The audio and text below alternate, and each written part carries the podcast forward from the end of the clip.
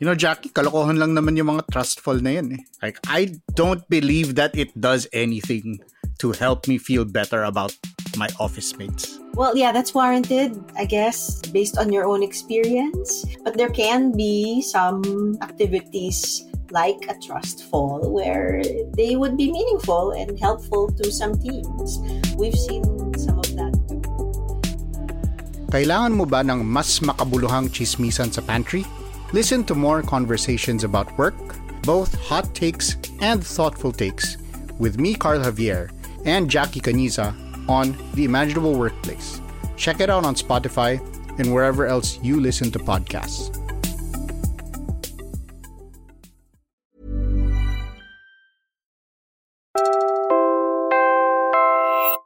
You're listening to Puma Podcast. She unwittingly laid the groundwork for the work of the Department of Migrant Workers. I think that was very, very serendipitous because I don't think she ever aspired to be a secretary for a new department. I mean, who would have thought that we would have this new department? But she was able to do that. Susan Toots Ople, the first secretary of a brand new Department of Migrant Workers, passed away on August 2022, 2023. I'm Bella Perez Rubio, Puma Podcast, and in this episode of Teka Teka News, we look back on the life and legacy of the very first secretary of the still very new Department of Migrant Workers.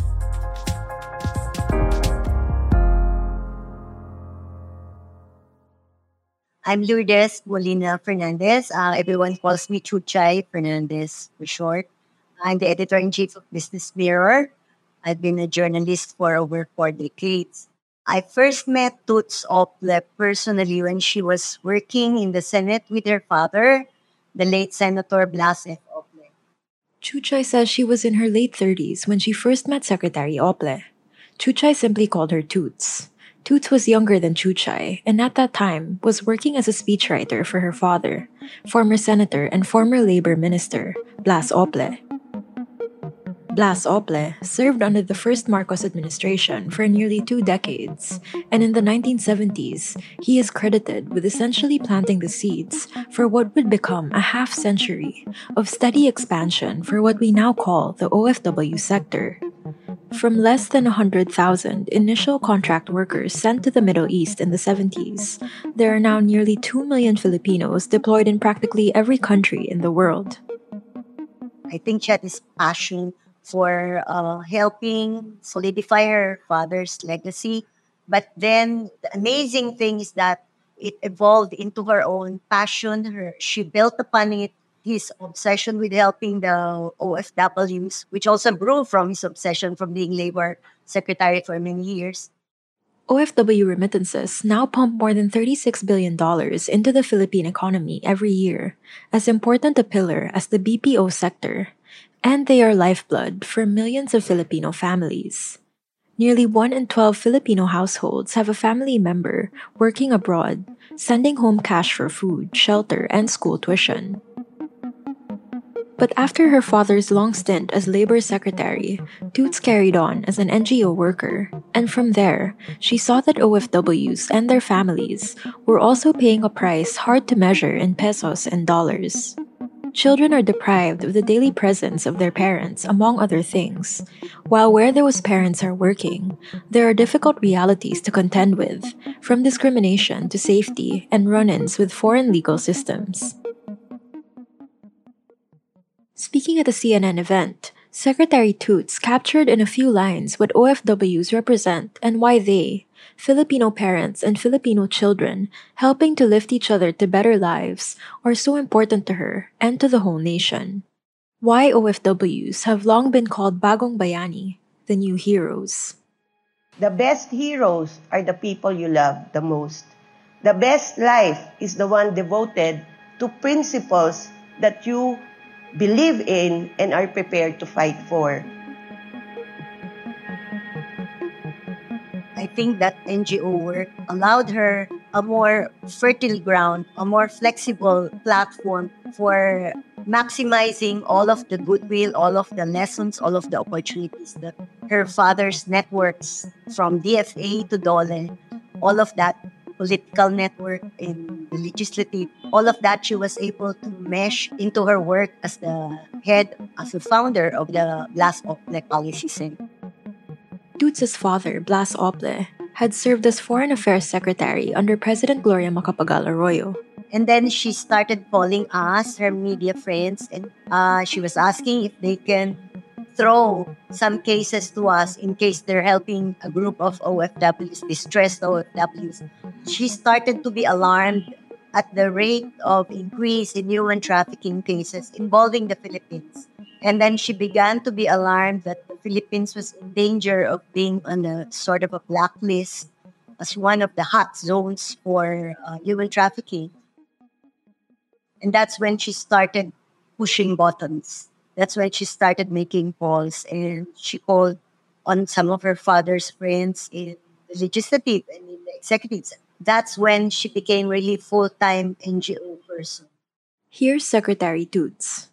When I was the head of my own NGO, we would experience that. Yung kumakatok galing sa probinsya, yung anak nila nilalapastangan o pinahihirapan or um, in, in some cases nga, hindi nila alam kung buhay o patay dahil hindi na nila nakakausap. And I, I see the need na wag nang dagdagan pa yung burden ng mga magulang o mga kapatid ng mga workers natin abroad. In 2013, the U.S. State Department recognized her work as president of the Blas F. Ople Policy Center. Then Secretary of State John Kerry gave her the Trafficking in Persons Hero Award in Washington, D.C. And if you notice, among the diplomats, the veteran members of the DFA, one of those she's closest to is former USEC Rafael Seguis. And Rafael Seguis is known in the migrant workers community as the one of the most veterans, the most experienced in helping out uh, OFWs in distress whether they were abused or more importantly, if they are in conflict zones. And all of that Toots imbibed. And for me, that was her singular accomplishment that she was able to maximize all of that experience, all of the networks, all of the lessons and tips that were passed on to her across generations.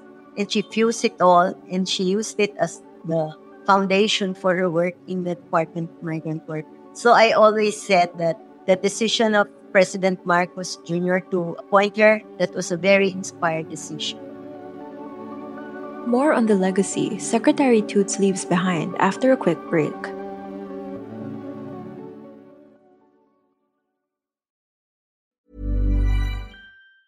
There's never been a faster or easier way to start your weight loss journey than with PlushCare PlushCare accepts most insurance plans and gives you online access to board-certified physicians who can prescribe FDA-approved weight loss medications like Wegovy and Zepbound for those who qualify. Take charge of your health and speak with a board-certified physician about a weight loss plan that's right for you. Get started today at plushcare.com slash weight loss. That's plushcare.com slash weight loss. plushcare.com slash weight loss. I'm Sandra, and I'm just the professional your small business was looking for. But you didn't hire me because you didn't use LinkedIn jobs. LinkedIn has professionals you can't find anywhere else, including those who aren't actively looking for a new job but might be open to the perfect role, like me. In a given month, over 70% of LinkedIn users don't visit other leading job sites. So if you're not looking on LinkedIn, you'll miss out on great candidates like Sandra. Start hiring professionals like a professional. Post your free job on linkedin.com/people today. At her wake, President Bongbong Marcos, the son of President Ferdinand Marcos Sr., paid tribute to Secretary Toots, the daughter of his father's deeply respected labor minister. Mula nung na-appoint siya na Department of Migrant Workers, pagka hinahanap ko siya, sasabihin ko, may problema sa Kuwait. Paano? Sir, wala na dito. Nandun na. Nauna na. Bago mo pa nautusan. Andun na siya sa Kuwait. O may problema sa Riyadh o nandun na, nauna na, tumatawag na siya, magre-report na siya. Ganon si Toots, hindi na nag-aantay ng may initiative. She's so professional. At saka talagang alam na alam niya yung trabaho niya. When deadly clashes broke out in Sudan in April this year, hundreds of OFWs had to be repatriated. Secretary Toots Ople traveled to Egypt to personally oversee the evacuation. It shouldn't matter uh, whatever uh, papers they have or if they don't have any papers at all to quote the president kung marunong magtagalog marunong magbisaya marunong mag-Ilocano marunong ng iba't ibang uh, dialect sa atin Pinoy yan. So we will help. I asked Chuchay about the Department of Migrant Workers, established five decades after Blas Ople opened the doors to OFWs, and then just in time for his daughter, Toots, to be universally considered a logical and much respected figure to lead it. I think the much of the groundwork has been laid, but it's still kind of fragile because there's still some unfinished business.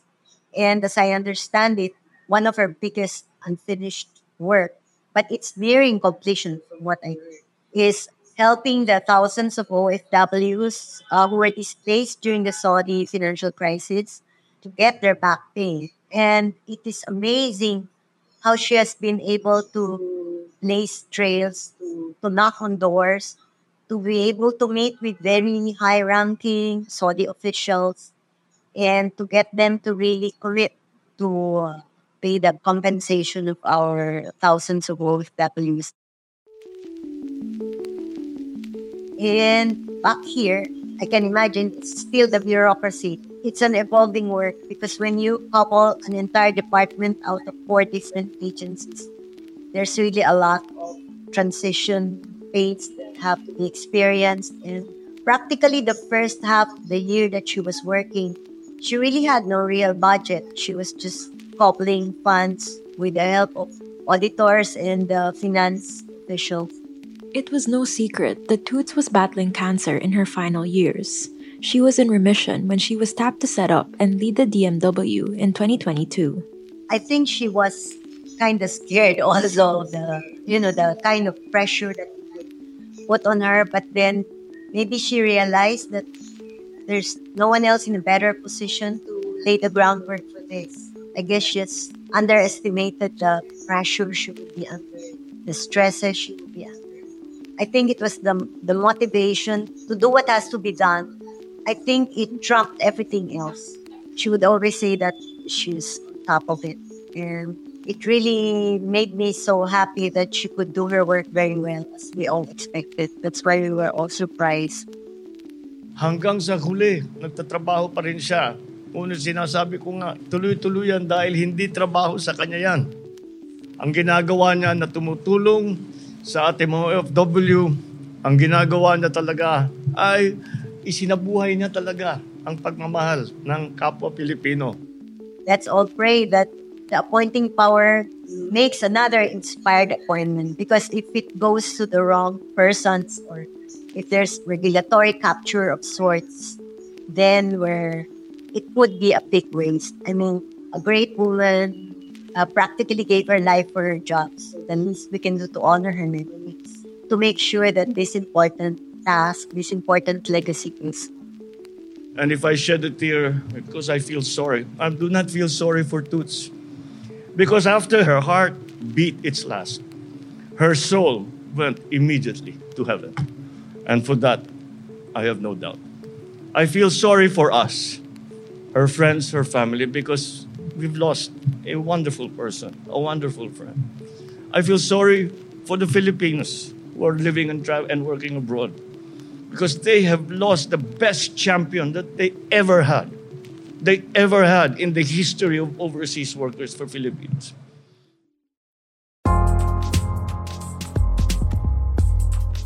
And that was today's episode of Teka Teka News. Again, I'm Bella Perez Rubio. This episode was edited by Pedoy Blanco. Our executive producer is Jill Caro, and our senior news editor is Veronica Uy. Follow Teka Teka News on your favorite podcast app, or listen to us for free on YouTube. And if you're watching this on YouTube and you like this episode, please take the time to click the like button and subscribe to our channel. Thanks for listening.